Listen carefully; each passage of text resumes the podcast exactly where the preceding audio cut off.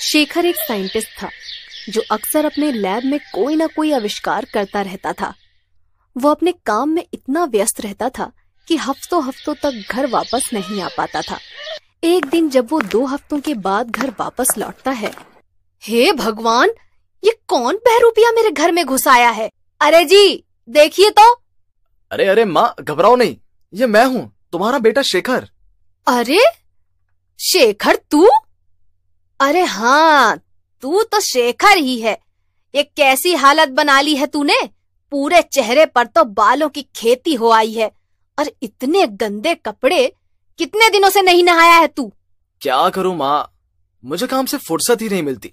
आजकल एक प्रोजेक्ट के काम में बहुत ज़्यादा बिज़ी हूँ। इसीलिए तो कहती हूँ तू शादी कर ले। तेरे जीवन में एक लड़की की कमी है। बस वही आएगी तो ही तेरा सारा रूटीन बदल कर रखेगी। क्या माँ? तू भी ना? अभी तो मैं घर ही आया हूँ, और तू लड़की की बात लेकर बैठ गई। शेखर अपने कमरे में फ्रेश होने चला जाता है। फ्रेश होकर जब पूरा परिवार डाइनिंग टेबल पर खाना खा ही रहा होता है, तभी ममता की एक सहेली घर पर आती है। ओ माय गॉड शेखर, कहाँ रहते हो आजकल तुम?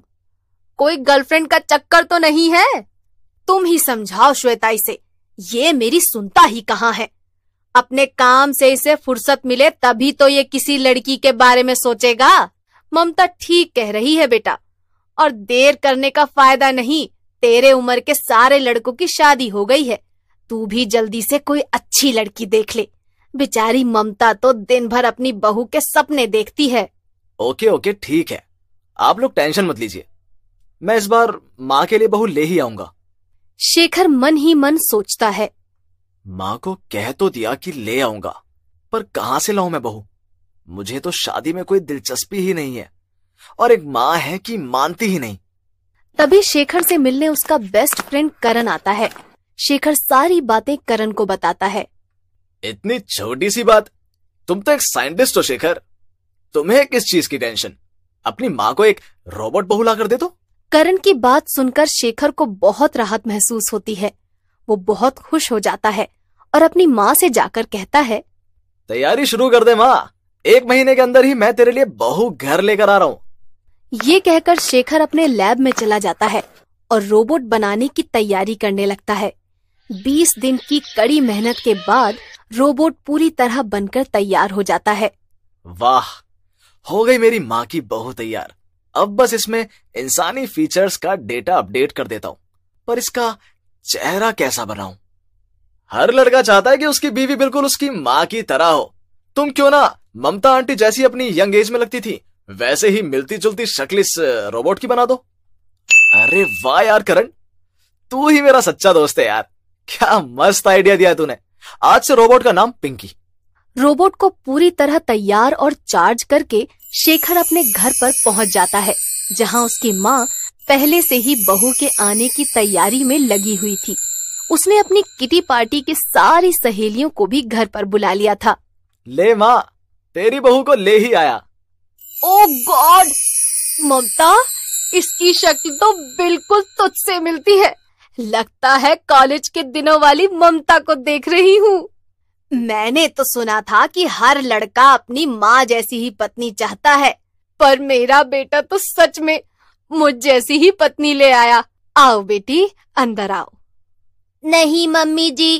पहले मैं आपके पैर छूँगी। क्या संस्कार है बच्ची के। वाह वाह। मेरे तो भाग्य खुल गए। हाँ हाँ बेटी छूले आजा इसी दिन का तो मुझे इंतज़ार था। पिंकी और शेखर घर में आ जाते हैं और सभी लोगों के साथ लिविंग रूम में सोफे पर बैठ जाते हैं। हम तो तुम्हारे बारे में कुछ जानते ही नहीं, पिंकी। जरा बताओ तुम और शेखर कब मिले? लैब में एक महीने पहले। बस एक महीने पहले? हाँ हाँ बस एक महीने पहले। एक महीने पहले मेरी लैब और मेरी लाइफ में Pinky as a junior researcher आई है। अच्छा बेटा तुम्हें खाने में क्या पसंद है? मैं खाना नहीं खाती चार्ज होती हूँ। हज़ार वॉट की बिजली सुबह और हज़ार वॉट की बिजली शाम को। शेखर ये पिंकी क्या कह रही है? सिर्फ़ शक्ल से ही नहीं, माँ। व्यवहार से भी तुम्हारी बहू बिल्कुल तुम पर गई है। बड़ी मजाकिया है, पिंकी। अरे बहू, अपने हाथ की पहली रसोई नहीं खिलाओगी। हम तो कब से इंतज़ार में बैठे हैं। पिंकी किचन में चली जाती है। ये गैस कैसे ऑन होता है? ये फीचर तो मुझमें है ही नहीं। पिंकी एक हाथ से सिलेंडर को उठाकर हॉल में सबके सामने चली जाती है और कहती है, मम्मी जी गैस ऑन कैसे होती है? हे भगवान इतना भारी सिलेंडर बहू तूने एक हाथ में कैसे उठा लिया? अब अरे आंटी जी पिंकी पहले एमएमए में फाइटर थी ना? शेखर करण के कान में फुसफुसा कर कहता है। अब खाना बनाने का प्रोग्राम तो मैं पिंकी में डालना ही भूल गया था। अ, अरे माँ वो पिंकी विदेश में पढ़ी लिखी है ना? अ, विदेश में हमारे जैसे गैस चूल्हे थोड़ी ना होते हैं। चलो चलो पिंकी। किचन में चलो। मैं तुम्हें अभी गैस ऑन करना सिखा देता हूँ? किचन में जाकर शेखर खाना बनाने की प्रोग्राम चिप पिंकी में इंसर्ट कर देता है और तभी उसकी लैब से एक अर्जेंट फ़ोन आता है और उसे जाना पड़ता है। आ, मैं काम से लैब जा रहा हूँ। तुम सबको अच्छी तरह से खाना खिला देना। और हाँ याद रखना माँ को बड़ी बड़ी कचौड़ियाँ पसंद है।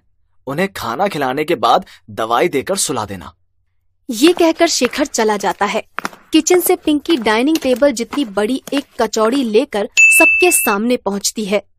लीजिए माँ जी मैं आपके लिए बड़ी कचौड़ी लेकर आई हूँ। हे भगवान इतनी बड़ी कचौड़ी तूने बनाई कैसे? अरे आंटी जी हमारी भाभी तो सर्व गुण संपन्न है। विदेश में शायद बनाती होंगी इतनी बड़ी कचौड़ी। अच्छी बात है ना वहाँ के तौर तरीके भी सीख पाएँगे अब हम। पिंकी के बर्ताव से ममता के सारे दोस्त अचंभे में पड़ जाते हैं। खाना खाकर सब अपने अपने घर चले जाते हैं। चलिए माँ जी दवाई खा लीजिए।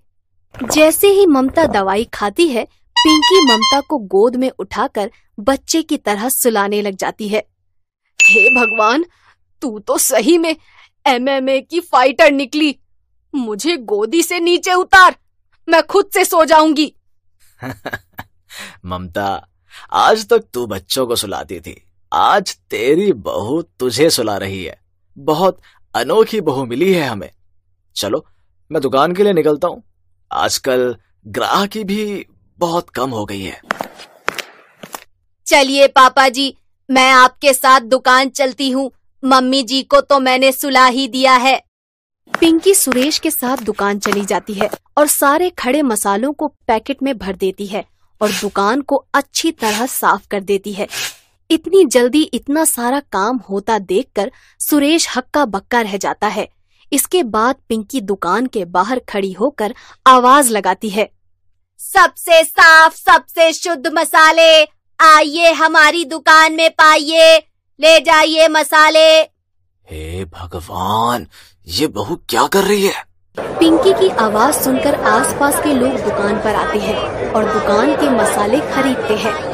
सुरेश पिंकी से बहुत खुश होता है। इसके बाद वो घर वापस आ जाती है और घर के सारे काम पूरे कर देती है। तभी ममता उठकर कमरे से बाहर आती है। अरे, मेरे सोते सोते तूने इतने सारे काम कर भी दिए। धीरे धीरे पिंकी सबके साथ घुल मिल जाती है और सबका मन लगा देती है। सुरेश की ग्राहकी बढ़ाने में मदद करती है और घर के काम भी करती है। पिंकी के भोलेपन के कारण आसपास के लोग भी उसे बहुत प्यार करने लगते हैं।